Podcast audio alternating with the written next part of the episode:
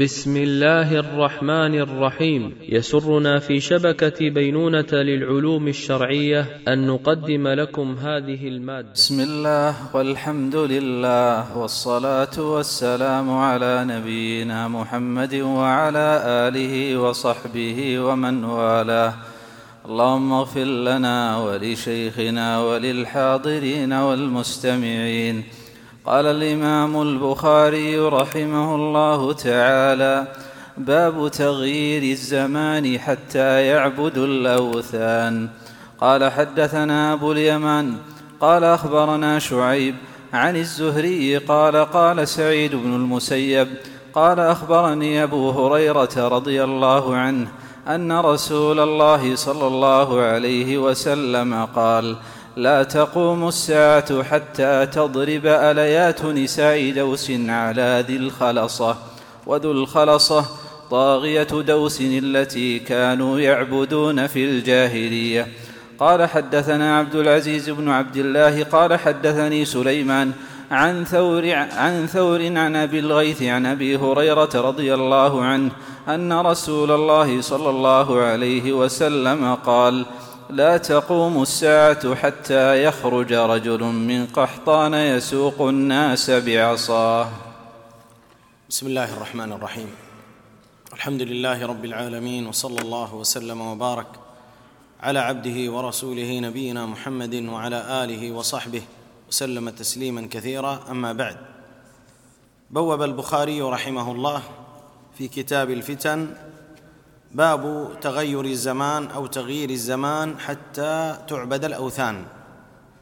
وساق بإسناده من حديث أبي هريرة رضي الله عنه وأرضاه أن رسول الله صلى الله عليه وسلم قال لا تقوم الساعة حتى تضطرب أليات نساء دوس على ذي الخلصة أو الخلصة. هذا الحديث هو من أشراط الساعة وهو أن النبي صلى الله عليه وسلم أخبر عن حصول هذا الشرك في هذه الأمة وأن هذه الأمة بعد أن من الله جل وعلا عليها بالإيمان والتوحيد. فإن هناك من ينحرف عن هذا الصراط ويعود إلى الجاهلية الأولى. فقوله عليه الصلاة والسلام لا تقوم الساعة حتى تضطرب أليات نساء الايات يعني العجيزة جمع عجاز من المرأة. تضطرب يعني يضرب بعضها بعضا ومعنى ذلك هو كناية عن هذا الأمر الذي يحصل عند هذا الصنم عند هذا الصنم وهو حصول العبادة لهذه الأصنام من هذه النساء والمراد بذلك ليس فقط النساء إنما المراد تغير الحال عند بعض من ينتسب إلى الإسلام. فيحصل بذلك ما يحصل من هذه الفتن. لكن قال أهل العلم ليس المراد بذلك أن الشرك يعم ويطم بلاد الإسلام. وإنما المراد أن الدين قد يضعف في مكان ويعود غريبا بعد أن كان قويا عزيزا يعود في بعض البلدان أو في بعض الأقطار ضعيفا. فيكون فيه شيء من الشرك أو بعض أفعال الشرك. أما بقاء التوحيد فإنه يستند فيه إلى قول النبي صلى الله عليه وسلم لا تزال طائفة من أمتي ظاهرين على الحق لا يضرهم من خالفهم ولا من خذلهم حتى يأتي أمر الله وهم على ذلك. ومعنى هذا أنه لا يموت قائم لله بحجة بل يستمر أهل الإيمان حتى قرب قيام الساعة ثم تقوم الساعة بعد ذلك على شرار الخلق. ثم أورد أيضا حديث أبي هريرة رضي الله عنه وأرضاه أن النبي صلى الله عليه وسلم يقول أو قال لا تقوم الساعة حتى يخرج رجل من قحطان يسوق الناس بعصاه. يخرج رجل من قحطان. قال بعض أهل العلم اسمه جهجاه. ودليل هذا الاسم أنه ورد في مسلم من طريق أخرى. أنه رجل يقال له جهجاه وهو من قحطان. وقوله عليه الصلاة والسلام يسوق الناس بعصاه. معنى ذلك أنه كناية عن الملك. فشبه الناس في الحديث بالأغنام وهذا كأنه يسوقهم أي يتملكهم. وهو كناية عن غلبته عليهم أنه يغلب عليهم. وهذا من جملة أحاديث أو من جملة علامات نبوته صلى الله عليه وسلم ودلائل نبوته في إخباره عن أمر غيبي في مستقبل هذه الأمة. ثم كون الرجل هذا من قحطان معنى ذلك أنه ليس من قريش. وهذا دليل على أن الأمر يوسد إلى غير أهله. لأن الخلافة في قريش كما قال النبي صلى الله عليه وسلم ما بقي إثنان. فكونه يتولاهم رجل من قحطان معنى هذا أن الأمر يوسد إلى غير أهله فهي علامة من علامات الساعة وقد جاء في ذلك قوله صلى الله عليه وسلم إذا أوسد الأمر إلى غير أهله فانتظر الساعة. نعم. قال رحمه الله تعالى باب خروج النار. وقال أنس رضي الله عنه قال النبي صلى الله عليه وسلم أول أشراط الساعة نار تحشر الناس من المشرق إلى المغرب.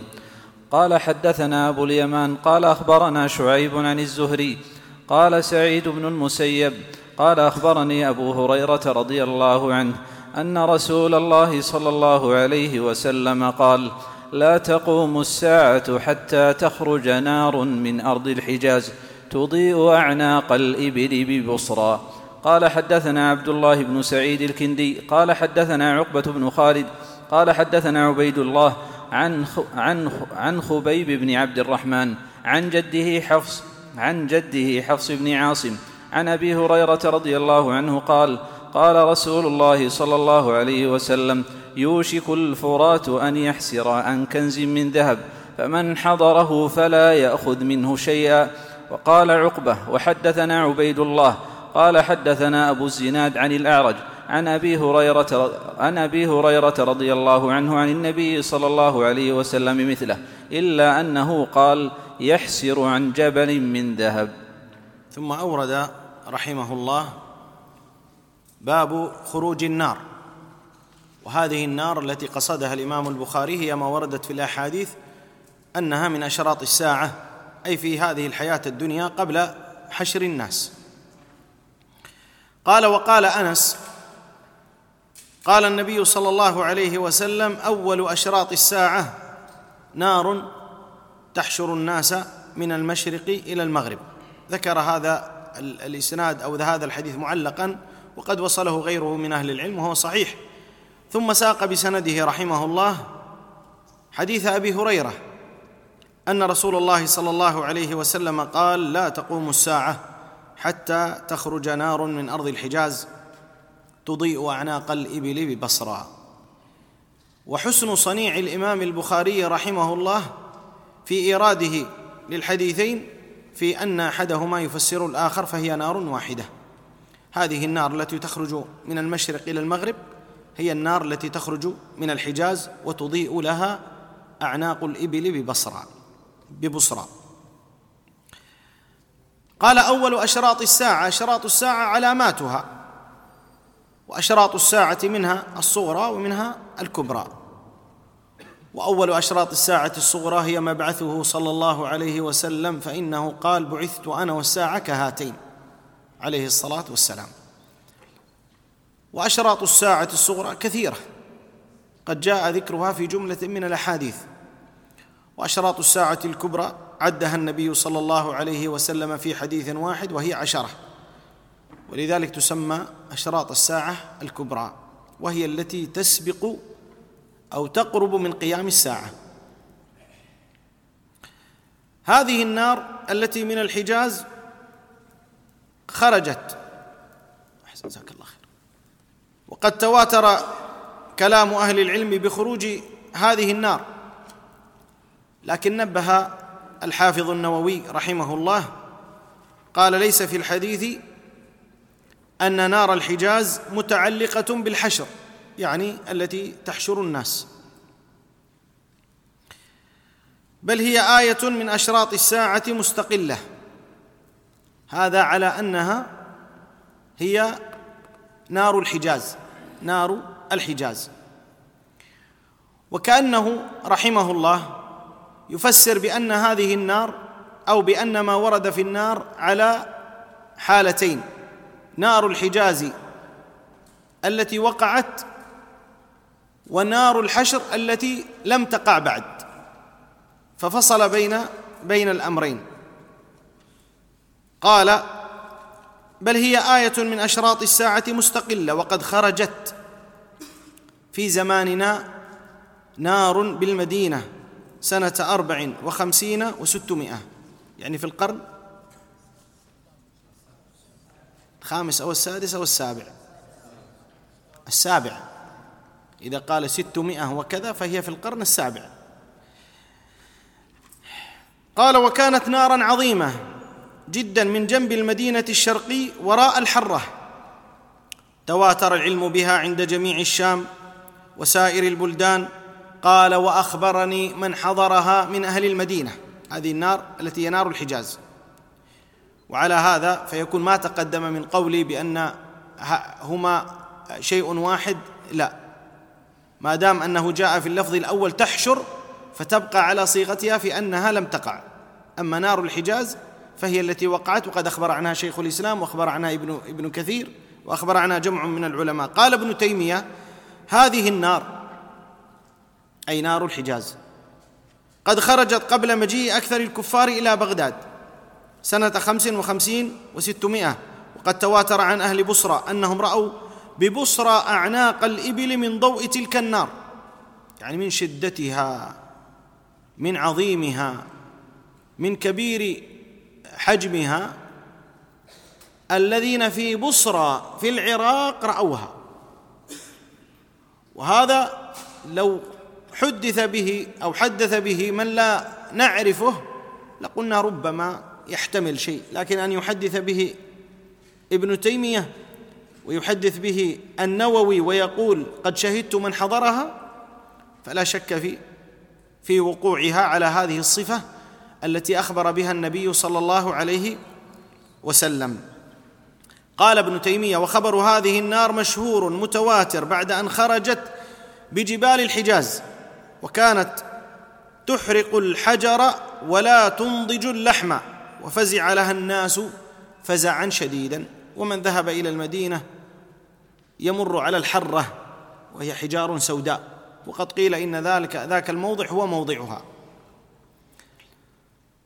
ثم ذكر رحمه الله حديث أبي هريرة يوشك الفرات أن يحسر عن كنز من ذهب فمن حضره فلا يأخذ منه شيئا. قال عقبة وحدثنا عبيد الله ساق بسناده إلى أبي هريرة أن النبي صلى الله عليه وسلم قال مثل الحديث إلا أنه قال يحسر عن جبل من ذهب. يوشك ان يقرب. ذلك دليل على القرب أي حصول هذا الأمر. والفرات هو النهر المعروف. ودائما إذا ذكر الفرات ذكرت دجلة. دجلة هو الفرات. أن يحسر أي أن ينكشف. أن ينكشف. معنى ذلك أنه قد يقل فيه الماء فينكشف عن هذا الأمر أو نحو ذلك. طيب. قال في الحديث الأول كنز من ذهب وقال في الآخر عن جبل. تسمية الكنز باعتبار حاله وتسميته جبلا بالإشارة إلى كثرته وعظمه. وليس المراد أنه أنه جبل من الجبال إنما من عظم هذا كأنه جبل من الجبال. قال عليه الصلاة والسلام فمن حضره فلا يأخذ منه شيئا. هذا يشعر بأنه من الممكن أن تأخذ منه من الممكن لكن نهى النبي صلى الله عليه وسلم عن الأخذ من هذا الذهب. قد يكون مالا أو تبرا ذهبا أو نحو ذلك. ماذا لو انكشف هذا الجبل في زماننا؟ هل سيتأنى الناس في أن كل واحد منهم سيأخذ منه شيء؟ ما سيتحرزون. مع ورود النهي في ذلك في قوله صلى الله عليه وسلم في الحديث قال فمن حضره فلا يأخذ منه شيئا ذهب. والناس يفتنون ببريق لمعانه. لماذا؟ قد جاء في مسلم عن أبي هريرة رضي الله عنه بلفظ الحديث بلفظ يحسر الفرات عن جبل من ذهب فيقتل عليه الناس. قال عليه الصلاة والسلام يقتل من كل مائه تسعة وتسعون. يقتل من كل مائه تسعة وتسعون. كل رجل منهم يقول لعلي أكون أنا الذي أنجو. فتنة المال وفتنة أمتي في المال. كلهم يذهبون. وكل واحد يقول أنا سأنجو أنا سأنجو ويموت من كل مئة تسعة وتسعون. فتنة عظيمة. لذلك أورده البخاري رحمه الله في كتاب الفتن. نعم. قال رحمه الله باب قال حدثنا مسدد قال حدثنا يحيى عن شعبة قال حدثنا معبد قال سمعت حارثة بن وهب قال سمعت رسول الله صلى الله عليه وسلم يقول تصدقوا فسيأتي على الناس زمان يمشي الرجل بصدقته فلا يجد من يقبلها يقبلها. قال مسدد حارثة أخو عبيد الله ابن عمر لأمه قال هو أبو عبد الله. قال حدثنا أبو اليمان قال أخبرنا شعيب قال حدثنا أبو الزناد عن عبد الرحمن عن أبي هريرة رضي الله عنه أن رسول الله صلى الله عليه وسلم قال لا تقوم الساعة حتى تقتتل فئتان عظيمتان. يكون بينهما مقتلة عظيمة دعوة دعوتهما واحدة. وحتى يبعث دجالون كذابون قريب من ثلاثين. كلهم يزعم أنه رسول الله وحتى يقبض العلم وتكثر, الزل وتكثر الزلازل ويتقارب الزمان وتظهر الفتن ويكثر الهرج وهو القتل وحتى يكثر فيكم المال فيفيض حتى يهم رب المال من يقبل صدقته وحتى يعرضه فيقول الذي يعرضه عليه لا أرب, لا أرب لي به وحتى يتطاول الناس في البنيان وحتى يمر الرجل بقبر الرجل فيقول يا ليتني مكانه وحتى تطلع الشمس من مغربها فإذا طلعت ورآها الناس آمنوا أجمعون فذلك حين لا ينفع نفس لا ينفع نفسا إيمانها لم تكن آمنت من قبل أو كسبت في إيمانها خيرا ولتقومن الساعة وقد نشر الرجلان ثوبهما بينهما فلا يتبايعانه ولا يطويانه ولتقومن الساعة وقد انصرف الرجل بلبن لقحته فلا يطعمه فلا يطعمه ولتقومن الساعة وهو يليط حوضه فلا يسقي فيه ولتقومن الساعة وقد رفع أكلته إلى فيه فلا يطعمها. ثم أورد الإمام البخاري رحمه الله قال باب وأورد فيه أولا حديث حارثة ابن وهب أن النبي صلى الله عليه وسلم قال تصدقوا فسيأتي على الناس زمان يمشي الرجل بصدقته فلا يجد من يقبلها. يأتي زمان على الناس يكثر المال. وقد يريد الرجل أن يتصدق يبحث عن الفقراء فلا يجد. قيل هذا حصل في عهد عمر بن عبد العزيز كما ذكر بعض أهل العلم كثر المال. وحصل ما قد ورد في هذا الحديث وقد جاء في بعض الروايات قال ولئن طالت بك حياة لترين الرجل يخرج بملء كفه أو يخرج بملء كفه ذهبا يلتمس من يقبله فلا يجد فلا يجد. حث النبي صلى الله عليه وسلم في هذا الحديث على الصدقة لما فيها من الفضل. ولما فيها من الخير والأجر ولما فيه من فيها من تنفيس الكرب عن المحتاجين. لكن أخبر عليه الصلاة والسلام أيضا أن من علامات الساعة ان الناس يريدون أن يتصدقوا بالمال فلا يجدوا محتاجا. بعض الأمور التي تحصل في زماننا في زماننا هل تعد من أشراط الساعة؟ ها؟ نعم تعد من أشراط الساعة. بعد مبعث النبي عليه الصلاة والسلام. كل ما أخبر عنه النبي عليه الصلاة والسلام من أمر. فإنه يعد من أشراط الساعة. رفع العلم من أشراط الساعة. وفي كثير من البقاع مرفوع العلم وموجود الجهل. تقليد غير المسلمين في عاداتهم وطبائعهم وأحوالهم. هذا موجود. فقلنا أول أشراط الساعة كان مبعثه عليه الصلاة والسلام فما أخبر عنه بعد ذلك فهو من أشراط الساعة. ثم أورد بعد ذلك حديث أبي هريرة أنه قال صلى الله عليه وسلم لا تقوم الساعة حتى تقتتل فئتان عظيمتان ذكر أهل العلم أن هذه هي المقتلة التي حصلت بين الصحابة بين علي ومعاوية رضي الله عنهما جميعا. لدلالة قوله صلى الله عليه وسلم دعوتهما واحدة. دعوتهما واحدة. وهذه تحتاج منك إلى تأمل ونظر مع كون الدعوة واحدة. لكن الشيطان يوقد ناره بين أهل الإيمان. ويجد شياطين الإنس أيضا ميدانا فسيحا بين المؤمنين يبثون بينهم الفتن ويوقدون بينهم العداوة والبغضاء وينشرون بينهم الفساد. وهذا ما فعله الخوارج وإخوانهم من المنافقين في عهد الصحابة رضي الله عنه عنهم أجمعين حتى حصلت مقتلتان عظيمتان. ثم قال صلى الله عليه وسلم حتى يبعث دجالون كذابون قريب من ثلاثين. في بعض الروايات ورد الجزم أنه يبعث ثلاثون. وجاء في بعض الروايات كما في المسند قال كذابون دجالون سبعة وعشرون منهم أربع نسوة. فقال أهل العلم هذا كان على سبيل جبر الكسر. كان على سبيل جبر الكسر ففي الجملة هو إلى الثلاثين أقرب يعني العدد. وقال عليه الصلاة والسلام في نهاية الحديث وإني خاتم النبيين لا نبي بعدي. وإني خاتم النبيين لا نبي بعدي. قوله عليه الصلاة والسلام كلهم يزعم أنه رسول الله يعني يدعي النبوة يدعي النبوة. ولذلك قال عليه الصلاة والسلام في في لفظ الحديث وإني خاتم النبيين.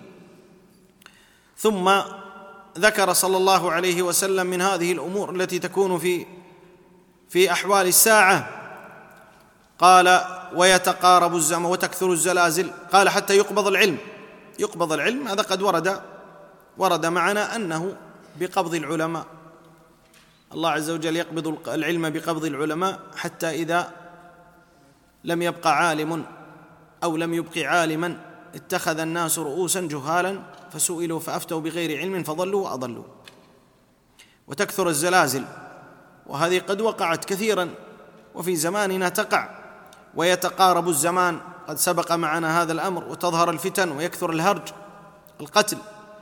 قال وحتى يكثر فيكم المال فيفيض كما مر معنا في الرواية السابقة حتى يهم رب المال ويعرضه فيقول الذي يعرضه عليه لا أرى بلي به ما لي حاجة بالمال.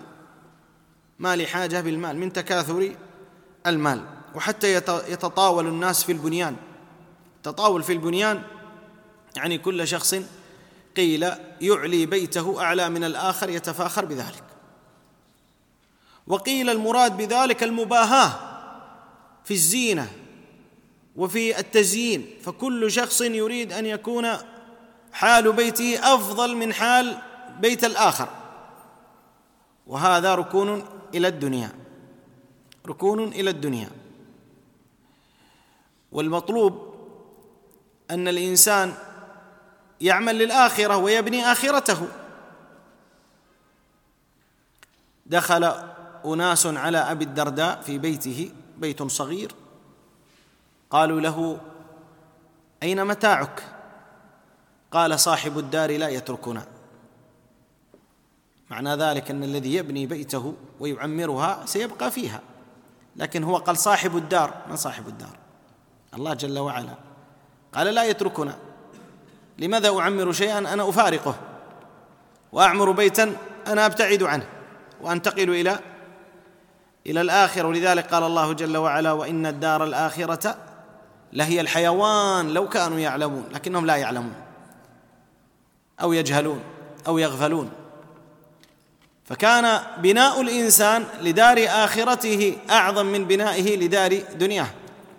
ونظره في تلك البيت التي يعمرها أفضل من نظره وأعظم وأنفع من نظره إلى هذه البيت التي في الدنيا التي يحرص عليها. وربما نسي دار الآخرة وانشغل ببناء دار الدنيا. حتى إذا فارق الدنيا ليس عنده دار. أين يذهب؟ ما عنده دار عمرها. هو عمر دار الدنيا. وانشغل بها وبذل جهده فيها ونسي دار الآخرة. لذلك ينظر الإنسان في أمر في أمر آخرته وأنه إنما ينتقل من هذه الدنيا فلا ينسى نصيبه من الدنيا بما يكون له عونا على طاعة الله جل وعلا وبما ينفعه في الآخرة في كفاية نفسه وفي تربية أبنائه وفي إصلاح حاله وفي عبادة ربه قبل ذلك جل وعلا. قال أيضا من الحالات التي تكون في آخر الزمان يمر الرجل بقبر الرجل. يعني يتمنى أن يكون مكانه كما جاء في الحديث. ثم ذكر عليه الصلاة والسلام من سرعة قيام الساعة. قال وحتى تطلع الشمس من مغربها وهذه من الآيات الكبرى. قال فإذا طلعت وراها الناس آمنوا أجمعون فذلك حين لا ينفع نفسا إيمانها لأن التوبة لا تنفع العبد في حالين في حال الغرغرة وإذا طلعت الشمس من مغربها. لا تنفع نفس إيمانها لم تكن آمنت من قبل أو كسبت في إيمانها خيرا. يقول فإذا طلعت آمن الناس أجمعون. ثم قال عليه الصلاة والسلام ولا تقومن الساعة. وقد نشر الرجلان ثوبهما بينهما فلا يتبايعانه ولا يطويانه. هذا يفرد ثوبه يبيعه للبائع يبيع للمشتري. تقوم الساعة لا يستطيعان لا يستطيعان على طي الثوب من شدة الهول ومن سرعة قيام الساعة. ثم قال بعد ذلك قال وقد انصرف الرجل بلبن لقحته بلبن لقحته. معنى ذلك الناقة التي تدر الحليب. أي أنه من سرعة قيام الساعة لا يدرك هذا الأمر فلا يطعمه لا يشرب من هذا الحليب. وقد وقد حلب ناقته. قال ولتقومن الساعة وهو يليط حوضه أي يصلح حوضه بالطين. يليطه يصلحه بالطين وبالمدر ونحو ذلك. يملأه من الماء فلا يسقى فيه أي تقوم الساعة ولم يشرب كائن من هذا الحوض. أيضا قال ولا تقومن الساعة وقد رفع أكلته إلى فيه فلا يطعمها. يأخذ اللقمة يريد أن يأكلها تقوم الساعة لا يستطيع أن يكمل طعامه أو أخذ لقمته هذه. هذه من الأشراط من الأحوال التي ذكرها نبينا عليه الصلاة والسلام في آخر الزمان. مما يستفاد من هذا الحديث أن النبي صلى الله عليه وسلم حينما ذكر في أول الحديث قال لا تقوم الساعة حتى تقتتل أو تقتتل فئتان عظيمتان يكون بينهما مقتلة عظيمة دعوتهما واحدة. هذا فيه رد على الخوارج الذين يكفرون الصحابة رضي الله عنهم وأرضاهم لأن النبي صلى الله عليه وسلم أخبر أن دعوتهم واحدة أي أنهم أهل إسلام أي أنهم أهل إسلام. فهذا رد على الخوارج الذين كفروا الصحابة رضي الله عنهم وأخرجوهم من الدين. ثم أيضا يستفاد من هذا الحديث أن ما ذكره النبي عليه الصلاة والسلام من من الأمور ستقوم أو ستكون قبل قيام الساعة. ستكون قبل قيام الساعة. منها ما قد وقع كاقتتال الفئتين وظهور الهرج القتل ومنها ما يقع ونراه من تقارب الزمان وكثرة الزلازل ونحو ذلك ومنها ما سيقع بعد ذلك في قوله عليه الصلاة والسلام طلوع الشمس من مغربها. فهذه جملة أشراط الساعة. نعم. قال رحمه الله باب ذكر الدجال. قال حدثنا مسدد قال حدثنا يحيى قال حدثنا إسماعيل قال حدثني قيس قال قال لي المغيرة بن شعبة ما سأل أحد النبي صلى الله عليه وسلم عن الدجال ما سألته وإنه قال لي ما يضرك منه؟ قلت لأنهم يقولون إن معه جبل خبز ونهر ماء قال هو أهون على الله من ذلك. قال حدثنا موسى بن إسماعيل قال حدثنا وهيب قال حدثنا أيوب عن نافع عن ابن عمر رضي الله عنهما أراه عن النبي صلى الله عليه وسلم قال أعور العين اليمنى كأنها عنبه, عنبة طافية. قال حدثنا سعد بن حفص قال حدثنا شيبان عن يحيى عن إسحاق بن عبد الله بن أبي طلحة عن آنس بن مالك رضي الله عنه قال قال النبي صلى الله عليه وسلم يجيء الدجال حتى ينزل في ناحية المدينة ثم ترجف المدينة ثلاث رجفات فيخرج إليه كل كافر ومنافق. قال حدثنا عبد العزيز بن عبد الله قال حدثنا إبراهيم بن سعد عن أبيه عن جده عن أبي بكرة عن النبي صلى الله عليه وسلم قال لا يدخل المدينة رعب المسيح الدجال ولها يومئذ سبعة أبواب على كل باب ملكان. قال حدثنا علي بن عبد الله قال حدثنا محمد بن بشر قال حدثنا مسعر قال حدثنا سعد بن إبراهيم عن أبيه عن أبي بكرة عن النبي صلى الله عليه وسلم قال لا يدخل المدينة رعب المسيح لها يومئذ سبعة أبواب على كل باب ملكان. قال وقال ابن إسحاق عن صالح بن إبراهيم عن أبيه قال قدمت البصرة فقال لي أبو بكرة سمعت النبي صلى الله عليه وسلم بهذا. قال حدثنا عبد العزيز بن عبد الله قال حدثنا إبراهيم عن صالح عن ابن شهاب عن سالم بن عبد الله أن عبد الله بن أن عبد الله بن عمر رضي الله عنهما قال قام رسول الله صلى الله عليه وسلم في الناس فأثنى على الله بما هو أهله ثم ذكر الدجال فقال إني لأنذركموه وما من نبي إلا وقد أنذره قومه ولكني سأقول لكم فيه قولا لم يقله نبي لقومه إنه أعور وإن الله ليس بأعور. قال حدثنا يحيى بن بكير قال حدثنا يحيى بن بكير قال حدثنا الليث عن عقيل عن ابن شهاب عن سالم عن عبد الله بن عمر رضي الله عنهما أن رسول الله صلى الله عليه وسلم قال بين أنا نائم أطوف بالكعبة فإذا رجل آدم سبط الشعر ينظف أو يهراق أو يهراق رأسه ماء. قلت من هذا؟ قالوا ابن مريم. ثم ذهبت ألتفت فإذا رجل جسيم أحمر جعد الرأس اعور العين كأن عينه عنبة طافية. قالوا هذا الدجال أقرب الناس به شبها ابن قطن. رجل من خزاعة. قال حدثنا عبد العزيز بن عبد الله قال حدثنا إبراهيم بن سعد عن صالح عن ابن شهاب عن عروة أن عائشة رضي الله عنها قالت سمعت رسول الله صلى الله عليه وسلم يستعيذ في صلاته من فتنة الدجال.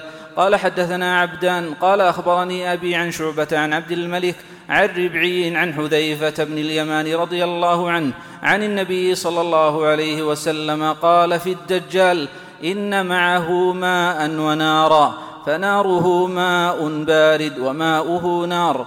قال ابن مسعود أنا سمعته من رسول الله صلى الله عليه وسلم. قال حدثنا سليمان بن حرب قال حدثنا شعبة عن قتادة عن أنس رضي الله عنه قال قال النبي صلى الله عليه وسلم ما بعث نبي إلا انذر أمته الأعور الكذاب. ألا إنه أعور وإن ربكم ليس بأعور وإن بين عينيه مكتوب وإن بين عينيه مكتوب كافر. فيه أبو هريرة وابن عباس عن النبي صلى الله عليه وسلم. أحسنت. ثم ذكر رحمه الله باب ذكر الدجال. هذه أعظم فتنة تمر على البشرية كما جاء في الأحاديث. فتنة الدجال وكان النبي صلى الله عليه وسلم يحذر منها أصحابه. الدجال آية عظيمة. رجل من بني آدم جعل الله جل وعلا له من الآيات العظيمة وهو فتنة عظيمة. لذلك كان من الدعاء الذي يدعو به رسول الله صلى الله عليه وسلم اللهم إني أعوذ بك من فتنة المسيح الدجال. فتنة عظيمة. وشدد النبي صلى الله عليه وسلم على أصحابه وأخبرهم عن الدجال حتى خرجوا يبحثون عنه بين النخيل. يظنون أنه عندهم قريب منهم. ويقول عمر رضي الله عنه وأرضاه في في أمر الدجال والساعة لقرب الأمر يقول أن من علامات الساعة أن لا يذكر الدجال على المنابر. عدم التحذير من الدجال مؤذن بقيام الساعة.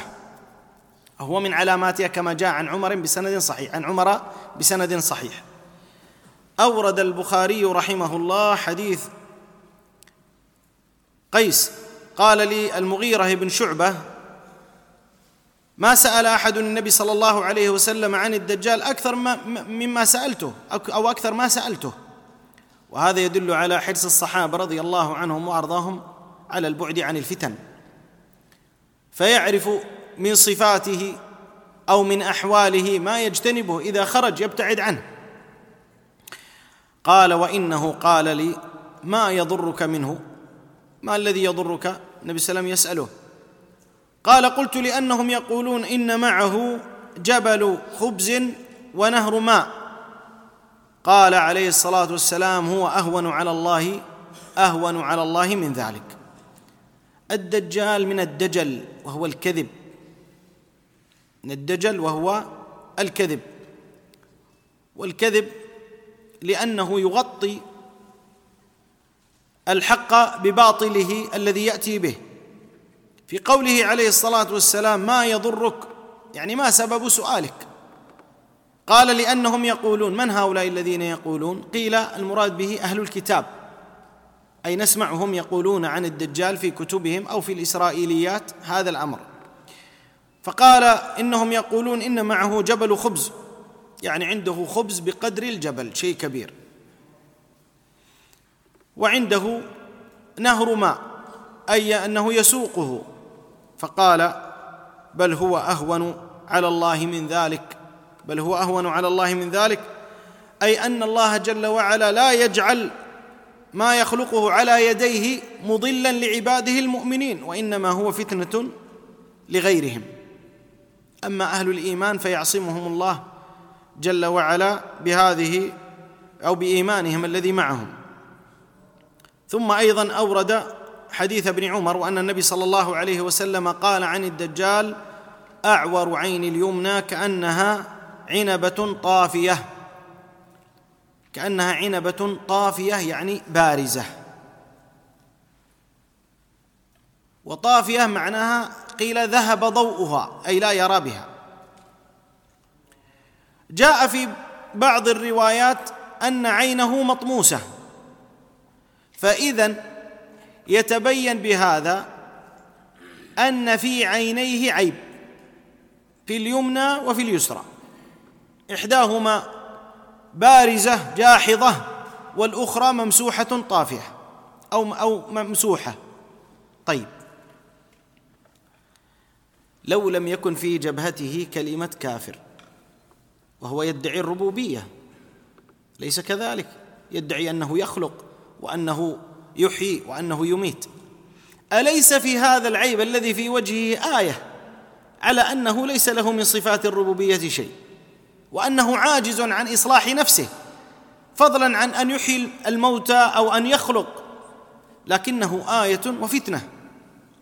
مع مع وجود هذه الآيات ومع وجود كلمة كافر أو كافار في وجهه الناس يتبعونه. الناس يتبعون الدجال. ولذلك يتعجب الآن بعض الناس يقول يا أخي فلان على باطل والله أستغرب كيف يتبعونه. هذا فلان على باطل ما هو مكتوب في جبهته كافارا رجل يأتي مكتوب فيه كافارا وفيه عيب و ويتبعونه على باطله وضلاله.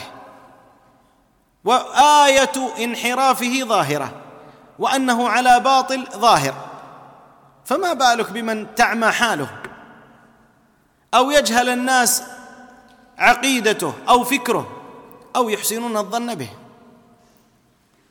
فلذلك الفتنة بهؤلاء يا إخوة عظيمة.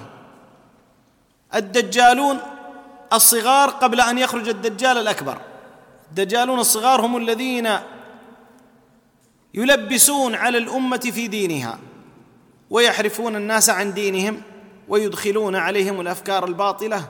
هم من جملة أهل الدجل لكن الدجال الأكبر هو الدجال الأعور. هم على طريقته. وإن انتسبوا إلى الدين لكن كل من يحرف الناس عن طريق الإسلام عن العقيدة الصحيحة يؤدي بالأمة إلى أمور الفساد والخروج والاقتتال والدماء ففيه جزء من هذا الدجل والكذب لأنه يكذب على الله جل وعلا فيما أراد في دينه ويكذب على النبي عليه الصلاة والسلام فيما أخبر في سنته ويعارض النصوص الشرعية بهواه. فيتنبه الإنسان. ثم أورد حديث أنس بن مالك خادم رسول الله صلى الله عليه وسلم أن النبي صلى الله عليه وسلم قال يجيء الدجال حتى ينزل في ناحية المدينة. لكن ليس داخل المدينة. ثم ترجف المدينة ثلاث رجفات يخرج إليه كل كافر ومنافق. الرجفات هذه شديدة. هذا الدجال لا يستطيع الدخول على المدينة أو في المدينة يقف في أطرافها وتمنعه الملائكة. قد جاء في بعض الأحاديث أن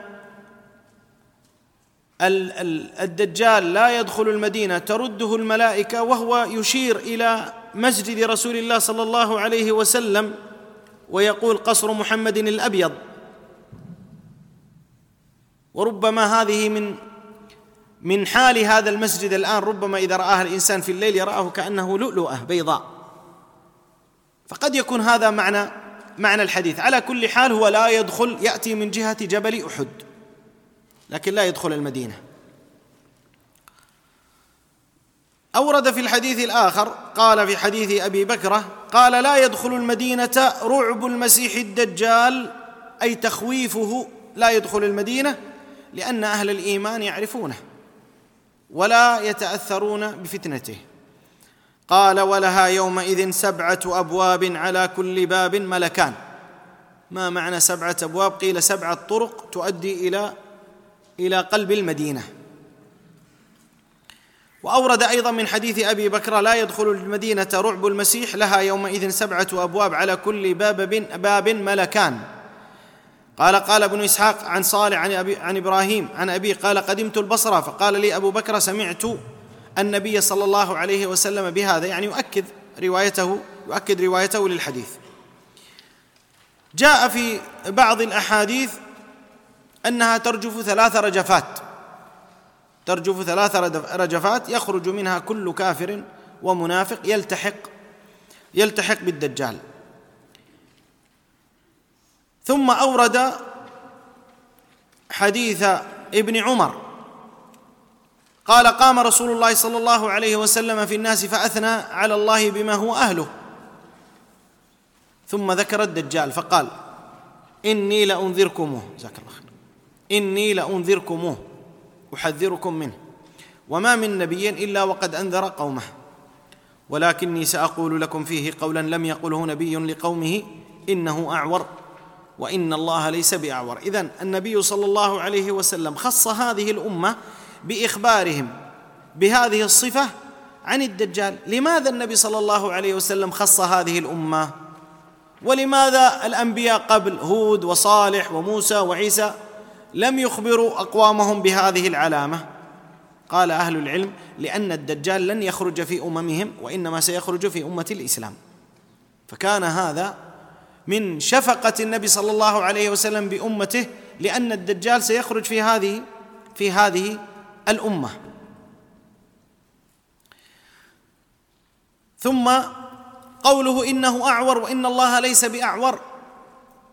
فيه إثبات صفات العينين لله جل وعلا كما وقع الإجماع على ذلك فيما ذكره الدارمي وغيره من أهل العلم.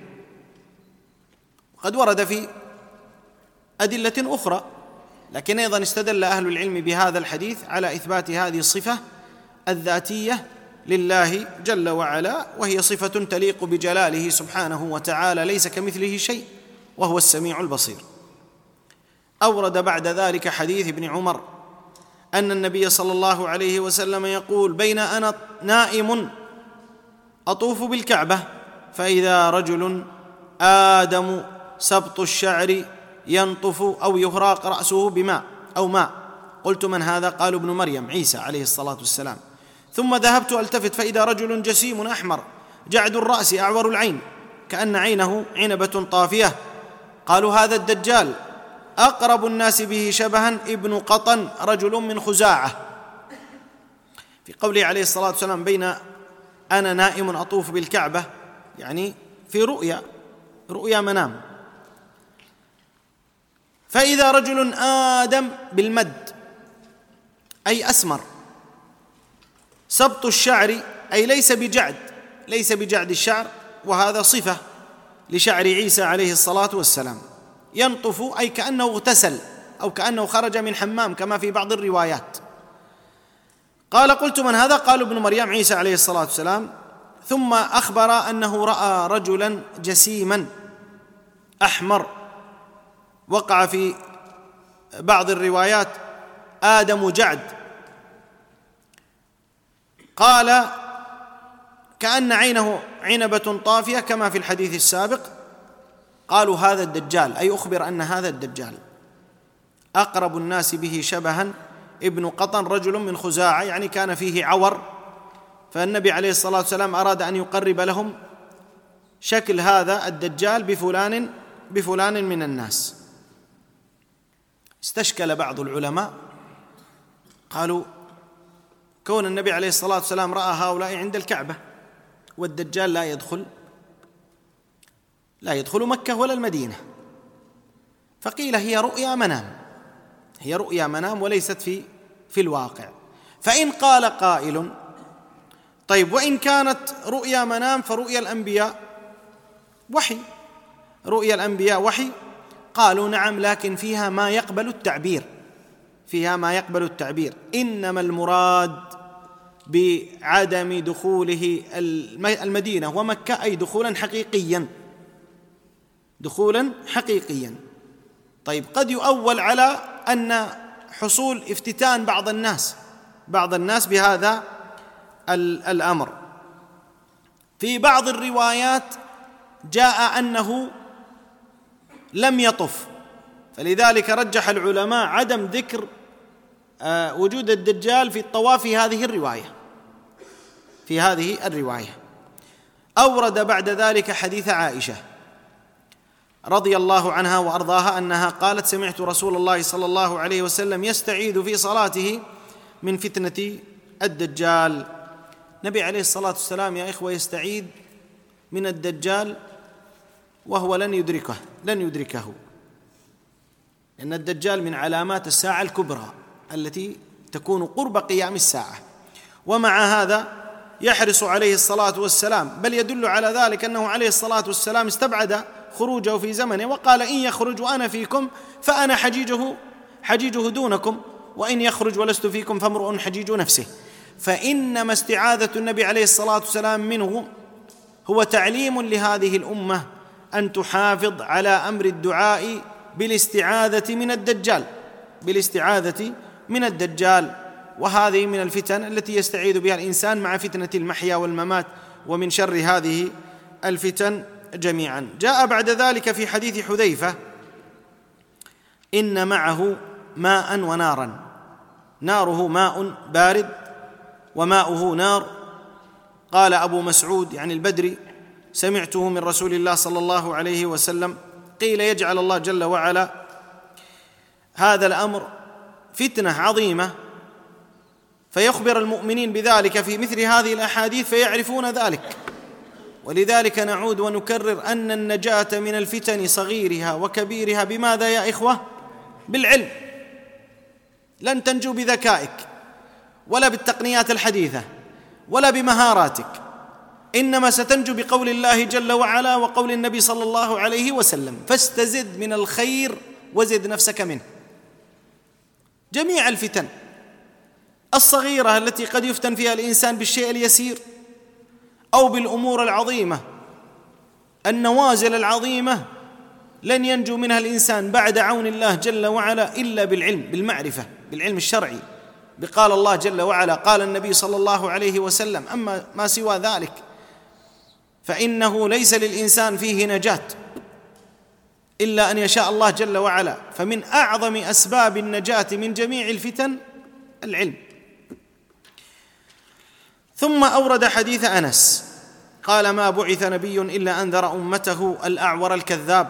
ألا إنه أعور وإن ربكم ليس بأعور وإن بين عينيه مكتوب كافر. في بعض الروايات كاف فاء راء قال فيه أبو هريرة وابن عباس عن النبي صلى الله عليه وسلم. فيه أبو هريرة أن يدخل فيه حديث أبي هريرة لأنه ورد في حديث أبي هريرة أن النبي صلى الله عليه وسلم قال ألا أحدثكم حديثا عن الدجال ما حدث به نبي قومه؟ إنه أعور وإنه يجيء معه تمثال الجنة والنار فالتي يقول إنها الجنة هي النار وإني أنذركم كما أنذر به نوح قومه. وأما حديث ابن ابن عباس فقد ذكر أن النبي صلى الله عليه وسلم أنه قال في الدجال إنه أعور هجان أي أزهر كأن رأسه أصله أشبه الناس بعبد العزى ابن قطن الذي ورد ذكره. نعم تفضل. قال رحمه الله باب لا يدخل الدجال المدينة. قال حدثنا أبو اليمان قال أخبرنا شعيب عن الزهري قال أخبرنا عبيد الله بن عبد الله بن عتبة بن مسعود أن أبا سعيد قال حدثنا رسول الله صلى الله عليه وسلم يوما حديثا طويلا عن الدجال فكان فيما يحدثنا به أنه قال يأتي الدجال وهو محرم عليه وهو محرم عليه أن يدخل نقاب المدينة فينزل بعض السباخ التي تلي المدينة فيخرج إليه يومئذ رجل وهو خير الناس أو من خيار الناس فيقول أشهد أنك الدجال الذي حدثنا رسول الله صلى الله عليه وسلم حديثه. فيقول الدجال أرأيتم إن قتلت هذا ثم أحييته؟ هل تشكون في الأمر؟ فيقولون لا فيقتله ثم يحييه. فيقول والله ما كنت فيك أشد بصيرة مني اليوم. فيريد الدجال فيريد الدجال أن يقتله فلا يسلط عليه. فلا يسلط عليه. قال حدثنا عبد الله بن مسلمة عن مالك عن نعيم عن مالك عن نعيم بن عبد الله المجمر عن أبي هريرة رضي الله عنه قال قال رسول الله صلى الله عليه وسلم على أنقاب المدينة ملائكة لا يدخلها الطاعون ولا الدجال. قال حدثني يحيى بن موسى قال حدثنا يزيد بن هارون قال أخبرنا شعبة عن قتادة عن أنس بن مالك رضي الله عنه عن النبي صلى الله عليه وسلم قال المدينة يأتيها الدجال فيجد الملائكة يحرسونها فلا يقربها الدجال ولا الطاعون إن شاء الله. قال رحمه الله باب لا يدخل الدجال المدينة. وهذا قد ورد في عدة أحاديث وكذلك مكة. أورد في ذلك حديث أبي سعيد الخدري أن النبي صلى الله عليه وسلم حدث يوما حديثا طويلا عن الدجال. فكان فيما يحدثنا أنه قال يأتي الدجال وهو محرم عليه أن يدخل نقاب المدينة. ينزل بعض السباخ. السباخ يعني الأرض التي لا تنبت لملوحتها. ثم قال فيخرج إليه يومئذ رجل وهو خير الناس أو من خيار الناس. قال فيقول الدجال أرأيت من قتلت هذا؟ يعني من أهل الإيمان يخرج إليه. وهو لا يؤمن بالدجال ولا يرضى به. قال إن قتلت هذا ثم أحييته هل, هل تشكون في الأمر؟ فيقولون من هؤلاء؟ أتباعه أتباع الدجال. يقولون لا فيقتله ثم يحييه. فيقول والله ما كنت أي هذا الذي جاء إليه هذا الرجل المؤمن الذي هو من خيار الناس يقول ما كنت فيك أشد بصيرة مني اليوم فيريد الدجال أن يقتله فلا يسلط عليه. ينجيه الله سبحانه وتعالى. اذا حصلت له هذه الفتنة العظيمة. قتله ثم عاد مرة أخرى. قال ازددت فيك بصيرة. ازددت فيك بصيرة. لأنه مؤمن وعنده معرفة بالدجال وأن هذه الأمور التي يفعلها الآن الدجال قد أخبرنا عنها نبينا صلى الله عليه وسلم فلا يغتر بها المؤمن. لا يغتر بها المؤمن. لكن كم من أمر يا إخوة قد أخبرنا عنه النبي صلى الله عليه وسلم أنه من الفتن ويغتر به المؤمن. فتن المال فتن النساء فتن عظيمة جدا. أخبرنا النبي صلى الله عليه وسلم عنها وأنها سبب لفتنة المؤمن ومع ذلك المؤمن يقحم نفسه فيها. ويظن نفسه أنه ينجو. يظن نفسه أنها لن تصيبه. يظن نفسه أنها لن تؤثر في إيمانه. فالمطلوب في في جميع الفتن أن يبتعد عنها الإنسان. يا إخوة الدين ليس محل للتجارب. لا تجعل دينك محلا للتجارب. ولا تجعل عقيدتك محل للتجارب. أجرب أنظر أحاول. ربما دينك هو رأس مالك. هو كل ما تملك. عقيدتك هي أعظم ما امتن الله جل وعلا بها عليك. حافظ عليها.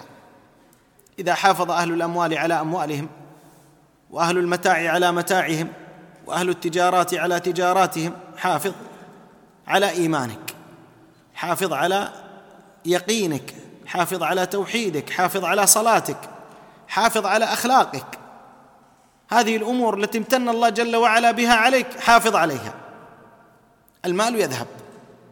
وربما العافية تذهب من الإنسان لكن أن يبقى معك إيمانك إسلامك توحيدك هذه والله منة عظيمة. وفضل من الله كبير. يحافظ الإنسان على هذا الأمر الذي امتن الله جل وعلا به به عليه. ثم أورد حديث أبي هريرة أن النبي صلى الله عليه وسلم قال على أنقاب المدينة ملائكة لا يدخلها الطاعون ولا الدجال. الطاعون هذا المرض المعروف لا يدخلها ولا الدجال. قد سبق أن ذكر أنه في كل أو على كل باب ملكان يمنعانه. ثم أيضا أورد حديث أنس بن مالك المدينة يأتيها الدجال فيجد الملائكة يحرسونها فلا يقربها الدجال. قال ولا الطاعون إن شاء الله. قال ولا الطاعون إن شاء الله. نعم. قال رحمه الله باب يأجوج ومأجوج. قال حدثنا أبو اليمان قال أخبرنا شعيب عن الزهري حا وحدثنا إسماعيل قال حدثني أخي عن سليمان عن عن محمد بن أبي عتيق عن ابن شهاب عن عروة بن الزبير أن زينب بنت أبي سلمة حدثته عن أم حبيبة بنت أبي سفيان عن زينب بنت جحش أن رسول الله صلى الله عليه وسلم دخل عليها يوما فزعا يقول لا إله إلا الله ويل للعرب من شر قد اقترب. فتح اليوم من ردم يأجوج ومأجوج مثل هذه وحلق بإصبعيه وحلق بإصبعيه الإبهام الإبهام والتي تليها. قالت زينب بنت جحش قالت زينب بنت بنت جحش. فقلت بنت؟ قالت زينب بنت جحش. فقلت يا رسول الله أفنهلك وفينا الصالحون؟ قال نعم إذا كثر الخب قال نعم إذا كثر الخبث. قال حدثنا موسى بن إسماعيل قال حدثنا وهيب قال حدثنا ابن طاووس. قال حدثنا ابن طاووس عن أبيه عن أبي هريرة رضي الله عنه عن النبي صلى الله عليه وسلم قال يفتح الردم ردم يأجوج ومأجوج مثل هذه وعقد وهيب تسعين. نعم. ثم أورد رحمه الله باب يأجوج ومأجوج. ويأجوج ومأجوج هما من بني آدم. قيل من نسل يافث بن نوح. وعلى كل حال فهم من جملة بني آدم لهم صفات جاءت في أحاديث رسول الله صلى الله عليه وسلم كأنها المجان المطرقة أو نحو ذلك من الصفات. النبي عليه الصلاة والسلام في حديث أم حبيبة عن زينب بن جحش دخل يوما فزعا وهذا دليل على أنه ينبغي للإنسان أن يخاف على نفسه من الفتن وأن لا يأمن. النبي عليه الصلاة والسلام وهو نبي الأمة غفر الله له ما تقدم من ذنبه وما تأخر وأرسله بالمعجزات العظيمة يخاف على نفسه يفزع دخل فزعا قال لا إله إلا الله ويل للعرب. وذكر العرب لأنهم أهل الرسالة. من شر قد اقترب. ما هذا الشر؟ قال قد فتح أو فتح اليوم من ردم يأجوج ومأجوج. الردم هو السد الذي وضع عليهم. وأنهم كلما أرادوا أن يخرجوا منه يعود كما كان. قال النبي قال في الرواية قال وحلق بإصبعيها الإبهام والتي تليها. يعني على صفة قرب هذا الأمر على صفة قرب هذا الأمر. قال قالت زينب قلت يا رسول الله أفنهلك وفينا الصالحون؟ قال نعم إذا كثر الخبث أو في بعض الألفاظ الخبث والخبث. فقوله عليه الصلاة والسلام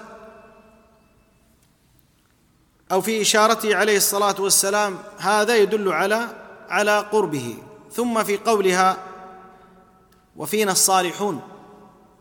هذا من فقه الصحابة رضي الله عنهم وأرضاهم. وهو أن الصلاح في علمهم هو سباب للنجاة. لكن النبي صلى الله عليه وسلم أخبرها بأن الصلاح لا يكفي. ولذلك الله جل وعلا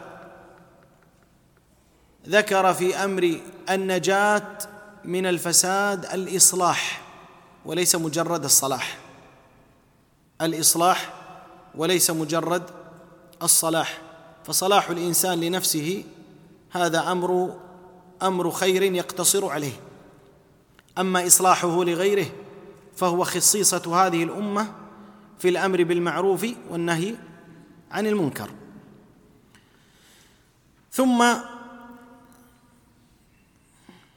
ذكر العلماء أن النبي عليه الصلاة والسلام حينما أشار بهذه قالوا هذا دليل على أن النبي عليه الصلاة والسلام كان يعلم عقد الحساب يعني يعرف طريقة الحساب فهم يحسبون بأصابعهم كما ذكر بعض بعض أهل العلم. هذه جملة من الأحاديث قال بعد ذلك يفتح الردم ردم يأجوج ومأجوج مثل هذه وعقد وهيب تسعين. وهذا ما استدل به أهل العلم على على طريقة العدد. لكن المراد بذلك قلنا هو القرب. أي قرب هذه هذه الآية العظيمة وهو خروج يأجوج ومأجوج. انتهينا من الأحاديث؟ نعم. طيب ختاما لهذا الأمر معاشر الأحبة. نذكر بعض الأصول في فهم نصوص الفتن. أصول مهمة. ينبغي لمن قرأ في أحاديث الفتن أن يستصحبها معه.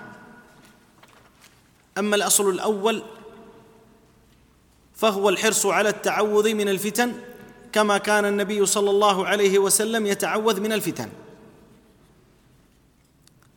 وفي أمره عليه الصلاة والسلام تعوذوا بالله من الفتن. الأصل الثاني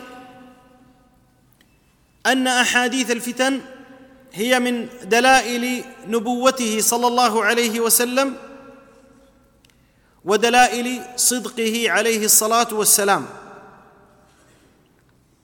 وما جاء في الأحاديث عن النبي عليه الصلاة والسلام فإن فيها عدة دلائل.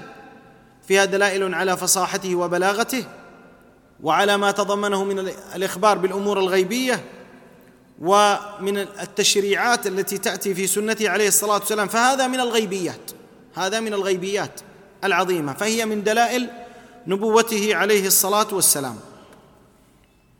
الأمر الثالث أن المرجع في معرفة أحاديث الفتن هي أحاديث رسول الله صلى الله عليه وسلم ليس المرجع في ذلك لا الإسرائيليات ولا كتب أهل الكتاب ولا المرجع في ذلك الأحاديث الضعيفة ولا الموضوعة. ولذلك قبل أن تقول إن هذا من أشراط الساعة لا بد أن تنظر في صحة الحديث. فإن الاستنباط من الحديث فرع عن معرفة صحته وثبوته عن رسول الله صلى الله عليه وسلم. الأمر الرابع لا بد في أحاديث الفتن من جمع شتاتها حتى يتبين فقهها. لا بد من جمع جميع الروايات في هذا الباب حتى يتبين فقهه. وهذا أمر معلوم أنه إذا جمعت الروايات في الباب الواحد تبين الفقه في ذلك.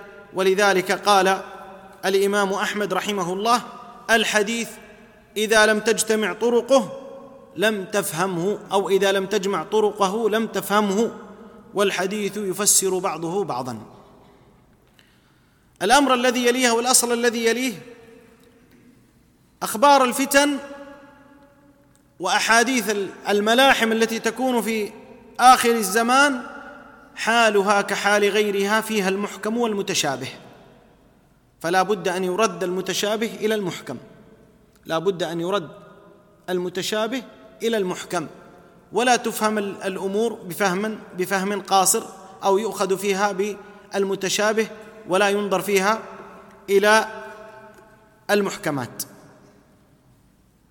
الأمر الذي يليه الأصل في أحاديث الفتن أن تؤخذ على ظاهرها كبقية الأحاديث.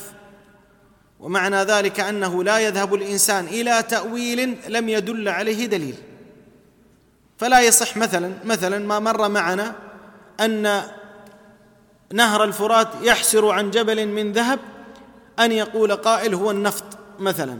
فليس لك أن تفسر بغير ما ورد في ظاهر الحديث إن لم يرد في حديث آخر يدل عليه. الأصل الذي يليه.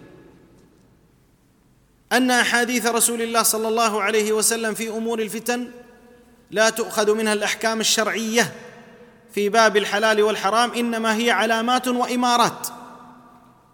مثال ذلك نبي عليه الصلاة والسلام أخبر أن الضعينة المرأة ترتحل من الحيرة تأتي إلى مكة تطوف. لا تخاف أحدا إلا الله. ليس معنى هذا أن يؤخذ من هذا الحديث جواز أن تسافر المرأة من غير محرم. لا يؤخذ بهذا. فإخباره صلى الله عليه وسلم وعن علامات تكون فلا تعارض أحاديث رسول الله صلى الله عليه وسلم في باب الأحكام بما يفهم أنها تعارض بأحاديث الفتن. هذا قوله صلى الله عليه وسلم وهذا قوله وقاعدة عظيمة عند أهل العلم. أن أحاديث رسول الله صلى الله عليه وسلم لا يعارض بعضها بعضا. فالنصوص كلها لا تعارض بعضها أو لا يعارض بعضها بعضا. هذه جملة من التنبيهات فيما يتعلق في أحاديث الفتن. ونحن انتهينا والوقت زاد لكن لا بس نأخذ بهذا السؤال.